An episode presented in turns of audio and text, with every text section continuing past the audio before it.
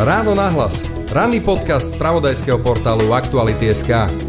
Už týždeň by nás malo byť na zeme guli osem miliárd. Len aby sme aspoň z časti precítili váhu tohto čísla. Za tou osmičkou nasleduje koľko? jeden, dva, tri, štyri, päť, šesť, sedem, osem...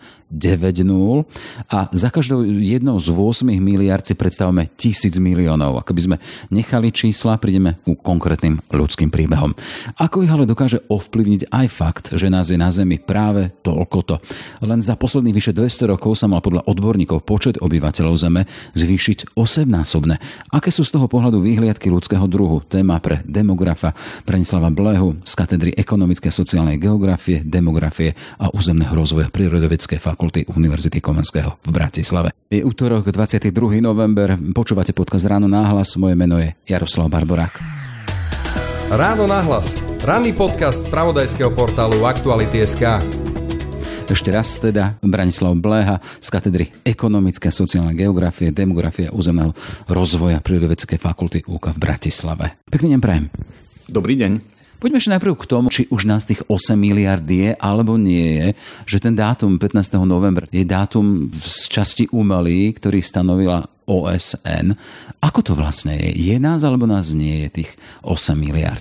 Úprimne neviem. Možno už nás mesiac osem miliárd je a možno to nastane až niekedy v decembri. ó es en samozrejme sa nesnaží vybrať nejaký v úvodzovkách voľný deň v kalendári, nejakých dní obezity a dní chorôb a nie, niečoho podobného. ó es en proste so všetkou zodpovednosťou pri dni populácie vyhlásila, že teda jej to najpresnejšie vychádza na tohto pätnásteho novembra. Ale ešte keď ste pri tých číslach, ktoré ste na začiatku uviedli, ja by som ešte jedno číslo uviedol a to je stodvadsať miliárd a to je vlastne číslo, ktoré je odhadom, že koľko asi ľudí už na Zemi žilo. Vrátane tých, ktorí tu žijú dnes. Hej. Takže toto číslo, keď si tak človek uvedomí, aké je neskutočne veľké, koľko ľudských osudov už vlastne sa udialo na tejto zemi a koľko tiel vlastne spočinulo v tej našej matičke zemi. Keď sa vrátime k číslam, ale teda stále nerad hovoríme o číslach, vždy tam, keď hovoríme o ľuďoch, vždy tam sú konkrétne ľudské príbehy, ale keď hovoríte, že stodvadsať miliárd v histórii, odkedy sa takéto veci počítajú, alebo aké sú kritérie na to, aby sme už niečo mohli započítať, niečo nemohli započítať. A to smerujeme potom aj k tomu, teda, akým spôsobom jedna ó es en príde k takýmto číslam. No, keď sa bavíme o tom retros, retrospektívnom počte obyvateľov, tak samozrejme tam závisí od toho, či tam zarátame Australopiteka, Ramapiteka, alebo len Homo sapiens, ale treba povedať, že takíto naši predchodcovia tú štatistiku ovplyvňa niekde v úrovniach možno promile, pár promile, pretože tých bolo naozaj strašne málo. Hej. Gro tých ľudí, ktorí sú do tohto čísla zahrnutí, žilo, dajme tomu, v novoveku a samozrejme drvivá väčšina z nich potom od priemyselnej revolúcie, kedy začal prudko stúpať počet obyvateľov. Každopádne počíta sa to tak, že vlastne sa odhaduje približný počet obyvateľov v jednotlivých obdobiach a takto sa to vlastne nejakým spôsobom potom sumuje. A ten odhad počtu obyvateľov vychádza okrem iného aj z úživnosti, aj z odhadovaného počtu detí a strednej dĺžky života tých ľudí, ktorí v tej ktorej dobe žili. Ak hovoríte o úživnosti, chápem to správne, teda na, na koľko teda v danej dobe mali čo jesť, mali z čoho sa živiť? Presne tak. No, dnes e, sme na tom super, keď náhodou nám dojde cukor, ideme do obchodu, keď dojde nejakému štátu nejaká komodita, tak si ju v zásade vie doviesť. Samozrejme z výnikov afrických krajín, ktoré sú plne závislé. Vieme, čo sa teraz deje kvôli agresii na Ukrajine s tým dovozom e, obilnín trebárs. Ale voľakedy ľudia v zmysle geografického determinizmu boli totálne závislí od toho, čo im tá príroda dá alebo nedá, keď to boli lovci a zberači. Hej? A samozrejme v ranných fázach poľnohospodárstva po neolitickej revolúcii takisto. Oni neboli schopní zavlažovať alebo nemali nejaké chemikálie pre, pre zvýšenie úrodnosti. Čiže tá úživnosť vtedy absolútne závisla od prírody. Poďme k takým tým milníkom, lebo vy si ich naznačili. Neolit nejakých desaťtisíc rokov mínus. A potom hovorili ste teda priemyselná revolúcia, začiatok devätnásteho storočia. Dá sa toto porovnať, ale boli to tiež veľké rozdiely, keď hovoríme o počte ľudí vtedy, ktorí boli na Zemi. Z hľadiska demografie je priemyselná revolúcia, po ktorej nasledovala demografická revolúcia, ktorá je vlastne dôsledkom, tak tá je pre nás kľúčová. Už aj v rámci neolitickej revolúcie sa začal ten počet obyvateľov výrazne zvyšovať, ale keby ste si to dali na nejaký graf, takto zvýšenie desaťtisíc rokov pred do nejakého novoveku a do priemyselnej revolúcie, to zvýšenie by bol, vyzeralo veľmi, veľmi zanedbateľné oproti tomu, čo sa začalo diať v rámci demografickej revolúcie. Teda keď... Len kvôli predstave, teda keď hovoríte o počtoch, môžeme hovoriť o počtoch? Môžeme hovoriť o počtoch. No, tak neolit, na Zemi žili rádovo milióny, jednotky miliónov obyvateľov, keď začal neolit. Hej? Maximálne možno desať až dvadsať miliónov. Zatiaľ čo na prelome letopočtov, to bolo, tie odhady sú samozrejme rôzne, ale ja používam odhad dvestopäťdesiat miliónov obyvateľov. Z toho, dajme tomu, zhruba tridsaťpäť miliónov mimochodom žilo v Európe. Ázia vtedy už samozrejme bola populačne väčšia ako, ako Európa. No a potom zrazu v roku tisícosemstotri prvá miliarda a zvyšok toho príbehu už ste spomenuli na začiatku v úvode, že potom to šlo veľmi rýchlo hore. A poďme k tej rýchlosti, lebo napríklad ja som sedemdesiatdva ročník, čiže päťdesiatnik a pamätám si, že keď sa učili na základnej škole pred nejakými štyridsiatimi rokmi, tak vtedy nás bolo nejakých päť miliárd. Po tých štyridsiatich rokoch dnes hovoríme o ôsmich miliardách, čiže za štyridsať rokov rozdiel troch miliárd. Od roku tisícosemsto, ako spomínate, to bola prvá miliarda. Čiže akou rýchlosťou sa to vyvíja a od čoho závisí tá rýchlosť demografického nárastu? Mimochodom, keď ste spomenuli tých päť miliard, ten päť miliardý človek bol určený, že sa, že sa narodí v bývalej Juhoslávii, v Chorvátsku. ó es en ho tak určila, samozrejme to je len veľmi symbolické. No a k tej rýchlosti, no tak prvá miliarda trvala desaťtisíc rokov, keď počítame, že sapientácia, dajme tomu, trvala štyridsaťtisíc rokov, tak štyridsaťtisíc rokov, ale tá druhá pribudla za stodvadsaťtri rokov, no a tie posledné za jedenásť dvanásť rokov. Čiže to tempo veľmi zrýchlilo, ale veľmi dôležité je povedať si tú relatívnu rýchlosť rastu, tú percentuálnu rýchlosť, ktorá zďaleka najvyššia bola v šesťdesiatych rokoch až okolo dva celé tri percenta ročne. Hej. S tým, že boli predikcie, napríklad Paul Ehrlich, americký ekonóm, vo svojej populačnej bombe dvojzväzkovej hovoril, že v roku dvetisíc nás tu bude niekoľko desiatok miliárd a že tu budú samé konflikty, vojny, čo sa samozrejme nepotvrdilo. A ja si myslím, že teda on si už vtedy mal lepšie pozrieť tie čísla, pretože v dobe, keď toto písal, tak už sme začínali byť na zostupnej krivke. A potvrdili sa tie zákonitosti demografické, že spolu s rozvojom ľudským, sociálno-ekonomickým automaticky začína klesať pôrodnosť. A to sa aj stalo. Keď sme sa vrátili do tých šesťdesiatych rokov a hovoríte o tie vysoké prírastky, bolo to spojené aj s tým, že sme boli po druhej svetovej vojne, hej? Keď bol ľudstvo decimované na milióny, na desiatky miliónov, teda o desiatky miliónov a potom bol ten baby boom. Isté, no ten baby boom, ten bol najmä, najmä v päťdesiatych rokoch, ten, ten vlastne len ako keby dorovnával tie straty z vojny, ono sa to aj tak volá podľa jedného autora, že Rosietov zákon vojny, že vždy po poklese príde kompenzačná fáza. Treba povedať jednu vec, že ak možno sa dnes ešte dostaneme k úbytkom a starnutiu v takom Francúzsku, tam už vznikali začiatkom dvadsiateho storočia diela ako Twilight of Parenthood, hej, a, a podobné, to znamená, že Sumrak rodičovstva a podobne, tam tá depopulácia začala už vtedy. Ale ten kľúčový jav, ktorý nastal v tých šesťdesiatych rokoch, bol, že sa otvorili demografické nožnice v tom rozvojovom svete, predovšetkým v Ázii a Latinskej Amerike. To znamená, v tej prvej fáze spolu s prudkým poklesom úmrtnosti ešte došlo k prudkému nárastu pôrodnosti. Čiže tie nožnice, tie čepele medzi úmrtnosťou a pôrodnosťou sa prudko roztvorili a začali sme dosahovať takéto prudké hodnoty. Ale to, čo Paul Ehrlich ako keby nezohľadnil v tých svojich katastrofických prognózach, bolo to, že e, vždy po takomto náraste príde aj pokles. A ono sa to naozaj deje. Tie nožnice sa postupne zatvárajú v jednotlivých častiach sveta. V Latinskej Amerike aj v Ázii už je na rade len Afrika. Kým sa ešte dostaneme k poklesu, aktuálne stále zaznamenávame nárast, hoci pomalší, ale stále ma zaujíma ten dôvod, prečo tá korelácia medzi tým, prečo zaznamenávame tie vysoké, alebo zaznamenávali sme tie vysoké a rýchle nárasty demografického rastu. S čím to je spojené? Predstavte si, že máte alebo nejaký štát teda má dojčenskú úmrtnosť stopäťdesiat, dvesto promile. To znamená, nedožije sa prvých narodenín jedna pätina detí. Často to bolo aj viac. A zrazu v priebehu dvadsať až tridsať rokov, troch dekád, vzhľadom na to zlepšenie zdravotnej starostlivosti, nejaké zdravotné programy, tam klesne dojčenská úmrtnosť na päťdesiat štyridsať. Mimochodom v top krajinách ako Japonsko je tri štyri v súčasnosti, hej. Takže predstavte si zrazu, ako začne tá úmrtnosť prispievať k tomu, že, že sa zvyšuje populačný rast. A spolu s tým sa zvyšuje pôrodnosť, aspoň v tej prvej fáze. A prečo potom tá pôrodnosť začne klesať, to je tá najzložitejšia časť skladačky pre vysvetlenie, ale súvisí to vlastne s tým, že e, ako keby, ja to hovorím aj študentom tak zjednodušene, a ono to vlastne funguje.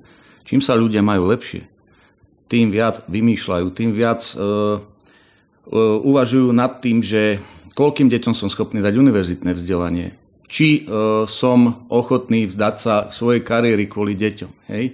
Ale v tej, v tej e, prvej fáze, keď ten pokles nastával v tých rozvojových krajinách, tam išlo menej ako nejaký individualizmus a podobne a kariéru. Skôr išlo o to, že jednoducho napríklad už e, dieťa nebolo vnímané, že musí mať veľa detí, lebo len polovica z nich sa dožije dospelosti, alebo už nepotrebujem, aby pracovalo na poli, hej, so mňou, lebo je pre mňa nejakou pracovnou silou.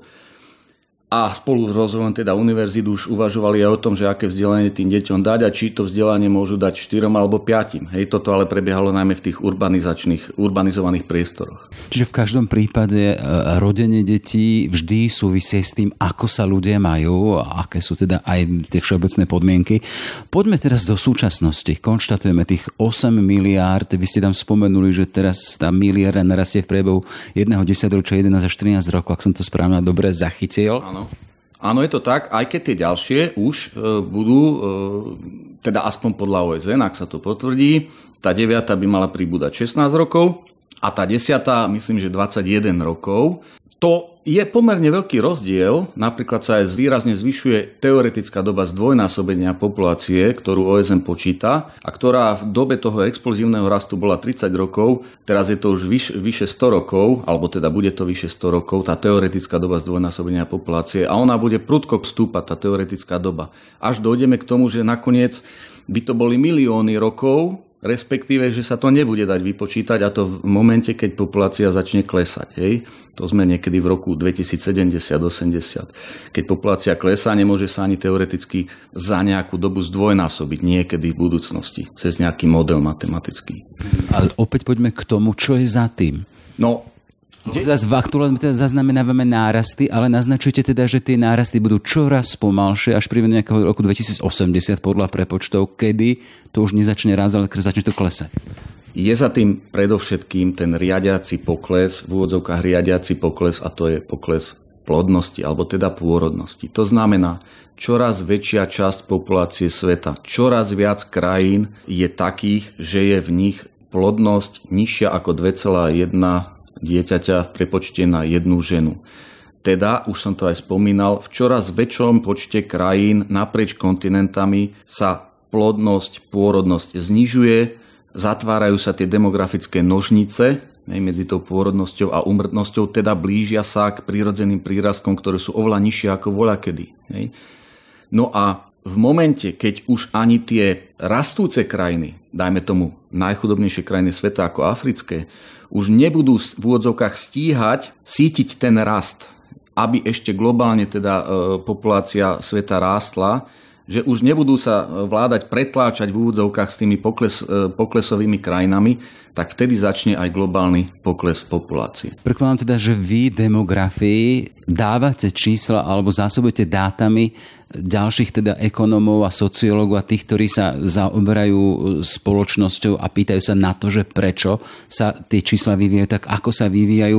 Ale aj vy máte svoje odpovede na to, lebo teraz, keď hovoríte teda Afrika, najchudobnejšie krajiny sveta, zásobárne v úvodzovkách ľudí, ľudstva, počtu ľudí, máme čakať teda, že Európa bude raz africká? No tak e, to je náročná. Geneticky myslím. To asi nie. Pozrite sa, všetko závisí od toho, aká bude Európa a Severná Amerika takisto migračne otvorená. Je pravda, že áno, Podiel cudzincov v Európe stále rastie. Je pravda aj to, že v Európe vlastne už nárast počtu obyvateľov je generovaný len imigráciou. Väčšina krajín v Európe je už na hrane alebo je v zóne prirodzeného úbytku, to znamená viacej ľudí zomiera, ako sa rodí detí. Je pravda aj to, že aj napriek tejto imigrácii Európa a Severná Amerika dokopy, ktoré teraz majú okolo jedna celá jedna miliardy, budú mať len niečo cez jednu miliardu a dá sa to povedať aj inak. Len vďaka imigrácii zostanú nad jednou miliardou. Hej, takže na tieto čísla hovorím preto, aby poslucháči pochopili ten rozsah toho, že musela by nastať veľmi silná imigrácia, ktorá by zabezpečila, že by tie, tieto naše bohaté časti sveta nejako výraznejšie rástli. To už sa asi nikdy nestane. Hej.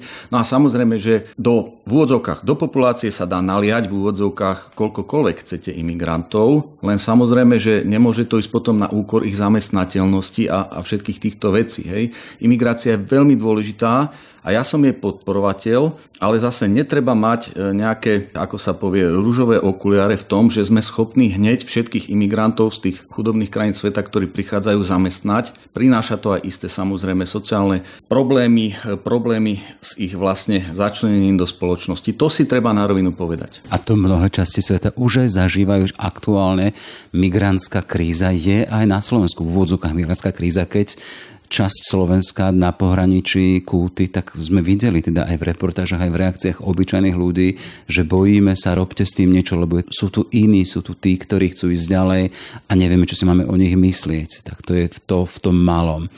Poďme k tým dôsledkom. Vy hovoríte teda, tie čísla sú až také, že prinášajú niekedy až strach, že keď hovoríme o tom, že je nás stále menej, nebude to ohrozovať aj naše štandardy, štandardy života napríklad tuto v tom našom geopriestore Európy? Na čo sa máme pripraviť? Chystáme teraz novú demografickú prognózu do roku dvetisícosemdesiat s kolegami z Výskumného demografického centra. Vychádzajúc z nového cenzu, zohľadňujúc nové poznatky, vrátane covidu, vrátane a zda aj agresie na Ukrajine. A treba povedať, že nič zásadné prekvapivé v tých prognózach nemeníme. To znamená, ten zostupný trend počtu obyvateľov na Slovensku tu bude. Zabudnime na šesť miliónov obyvateľov. V tom najoptimistickejšom scenári, v tom hornom scenári, možno nejaká stabilizácia, jemný pokles, ale veľmi pravdepodobne, s pravdepodobnosťou určite viac ako deväťdesiat percent, Slovensko v roku dvetisícosemdesiat bude mať možno štyri celá päť až štyri celá osem milióna obyvateľov maximálne. No, ale tá druhá časť toho odkazuje, a tá je podstatnejšia, že to Slovensko bude podstatne staršie. A o tom nie je pochýb, tam tie krivky v tých jednotlivých scenároch sú veľmi blízko seba. To znamená, zatiaľ čo rozdiel medzi vysokým a nízkym scenárom pri počte obyvateľov môže byť niekoľko stotisíc. V prípade kriviek vývoju priemerného veku zastúpenia seniorov, tam sú tie krivky veľmi blízko seba, pretože ako už nieraz bolo povedané, tam je to dané aj tým formovaním tej vekovej štruktúry v minulosti. Keď tie obrovské generácie, dajme tomu Husákových detí, odídu do dôchodkového veku. Vy tie krivky máte v hlave a viete si ich predstaviť, ale my ich v hlave nemáme. Keď hovoríte, že sú krivky veľmi blízko pri sebe, krivky tých starších ľudí a krivky koho? Tá referenčná linka ktorá? Tak môžeme napríklad spomenúť index starnutia, ktorý veľmi pekne vystihuje ten pomer seniorov a detí. Ten index starnutia v súčasnosti už prekonáva hranicu sto, to znamená, keď napríklad je stotri seniorov na, na sto detí, tak je to sto tri ku sto. Hej? No, nedávno, asi v dvetisícosemnásť sme tú hranicu prekonali, tú symbolickú stovku, že už máme viacej seniorov ako detí. A predstavme si, že v roku dvetisícšesťdesiat, dajme tomu, ten index starnutia bude dvesto.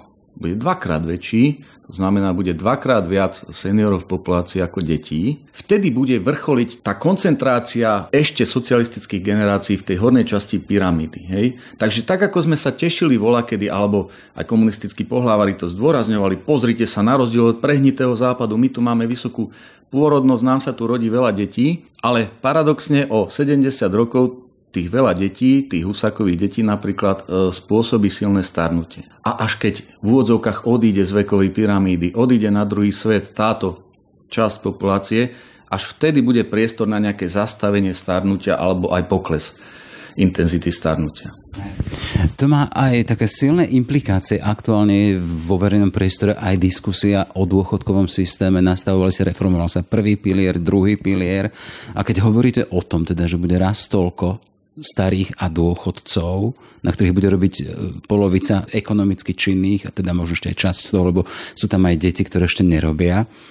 Čo to je za správa pre politikov? To sú vážne veci. Treba povedať, že na rozdiel od nejakých deväťdesiatych rokov alebo ešte aj prelomu milénií, kedy tí politici akosi nereflektovali na tie demografické prognózy, potom sa to začalo zlepšovať. V súčasnosti už asi nie je politická strana, ktorá by to nejakým spôsobom nereflektovala vo svojich programoch alebo sa nesnažila v tomto niečo robiť reálne alebo na to aspoň upozorňovať. Takže v tom sa situácia zlepšila, ale stále je čo robiť. A tie opatrenia môžu ísť v dvoch rovinách. Jednak opatrenia adaptačné, ktoré sú veľmi dôležité. To je napríklad druhý dôchodkový pilier, zavedenie, hej, čo bola veľmi zodpovedná vec, že, že sme predbehli mnoho svojich susedov pri zavádzaní druhého piliera. Aj veľmi nepopulárne zvyšovanie dôchodkového veku. Hej, to často, keď poviem, tak so susedmi potom mám ťažké debaty, keď hovoria, že prečo chceš, aby sme tak dlho robili, keď už teraz nevládzeme? No len treba povedať, že aj v dôvodovej správe, keď sa mal stropovať dôchodkový vek, tak priamo v nej stálo, ale to už politici nepovedali, že možno to bude spojené so znížením dôchodkov. Hej? No, ale vrátim sa teda k tomu, že to sú tie adaptačné opatrenia. Adaptujme sa na to, čo je nezvratné. Ale stále netreba hádzať flintu do žita a treba hľadať aj priame opatrenia, ktoré sa budú snažiť aspoň trochu zvrátiť, zmeniť ten vývoj.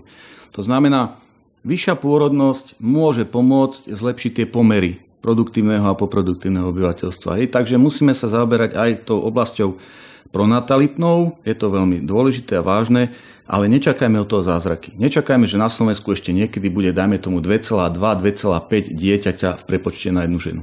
Tá hranica dva celé jedna, hej, mám správne. No. Len teda, keď dotiahneme tú zodpovednosť politikov, alebo tak sme zvyknutí teda, že ten horizont ich politik nepresahuje jedno funkčné obdobie, nejaké štyri roky. Keď hovoríme o demografických číslach, o vývoji demografie, a teraz napríklad o tých implikáciách pre dôchodky, to ide poza, tento, poza ten horizont.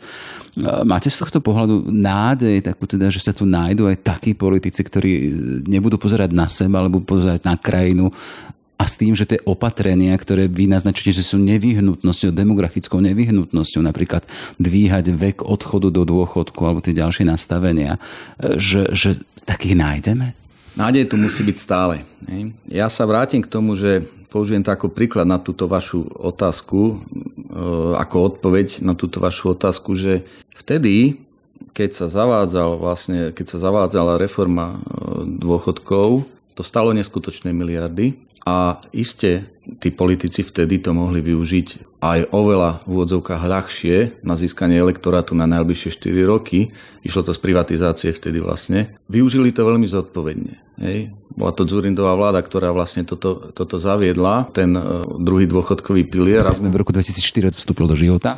No a ja prečo sa vraciam takto dozadu? Že, že to je vlastne tá ukážka, ako by to malo, ako by to malo fungovať. To znamená, že vtedy naozaj sa dali získať možno nejaké politické hlasy oveľa jednoduchšími cestami, nejakými priamými opatreniami na, na zlepšenie sociálnej situácie. A toto bolo vlastne to dlhozraké e, riešenie, pretože bolo jasné, že to neprinesie priame politické body, ale že to prinesie nejakú stabilitu, dajme tomu hospodárenia sociálnej po, e, poisťovne na dlhé obdobie dopredu. A napriek všetkým tým, možno aj negatívam a nestabilite, ktorú potom ďalšie vlády urobili v druhom dôchodkovom pilieri, stále platí, že toto bolo veľmi zodpovedné rozhodnutie. A ja pevne verím, že teda aj do budúcna stále bude platiť, že, že tí politici sa budú pozerať aspoň na horizont dekáda, dve, tri.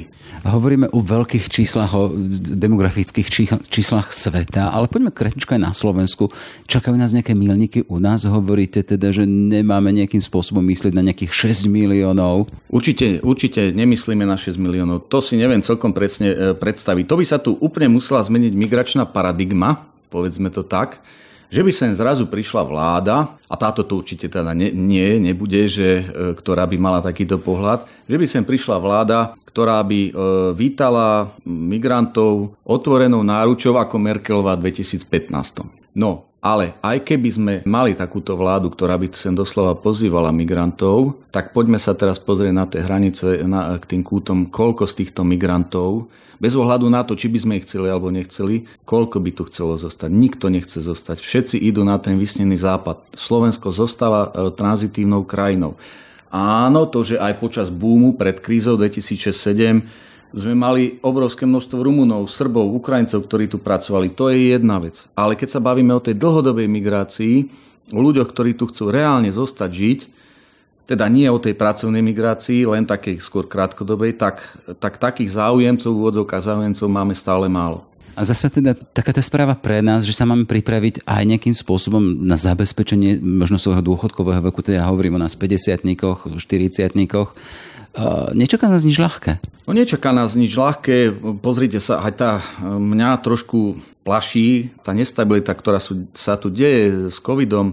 Teraz zase, čo sa stalo, najnovšie vlastne uh, po začatí ruskej agresie, takže uh, tá inflácia, stagflácia už pomaličky, kto vie, čo nám zase prinesú ďalšie roky, takže z tohto hľadiska v kombinácii s tým viac menej istým zlým demografickým vývojom, nechcem byť nejaký alarmista, ale som skôr teraz taký pesimista ako optimista pre, pre najbližšie roky, ale je to aj výzvou pre, áno, ako ste povedali, na štyridsiatnikov, päťdesiatnikov, že treba sa snažiť. Ešte na kritičku k jednej témke, tých osem miliárd, ktoré, o ktorých teraz rozprávame ako milníku, z toho vyšlo aj také, že sa v podstate menia také tie váhy jednotlivých regiónov, a kto teraz bola najpočetnejšou krajinou a oblasťou Čína, tak v priebehu horizontu, neviem, v horizonte dvoch, troch rokov už O S N hovorí o Indii. Čo toto jednoducho môže urobiť so svetom, keď sa bude hovoriť o váhach jednotlivých regiónov?